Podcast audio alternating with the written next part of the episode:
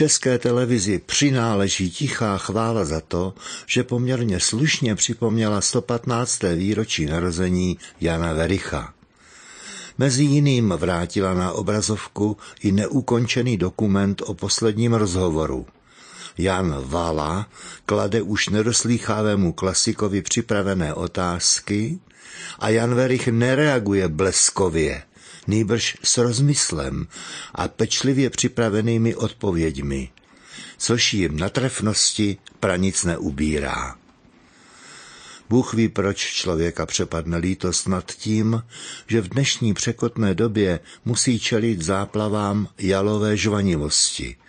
Dobré snad jen k tomu, aby se jí sám hleděl vyvarovat. Prostě někdy méně znamená více, což platí i pro odkaz Jana Vericha generacím příštím.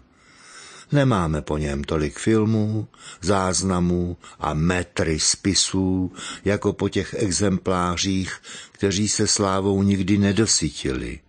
Ale to, co máme, bohatě stačí. Hleďme si té pozůstalosti pečlivě.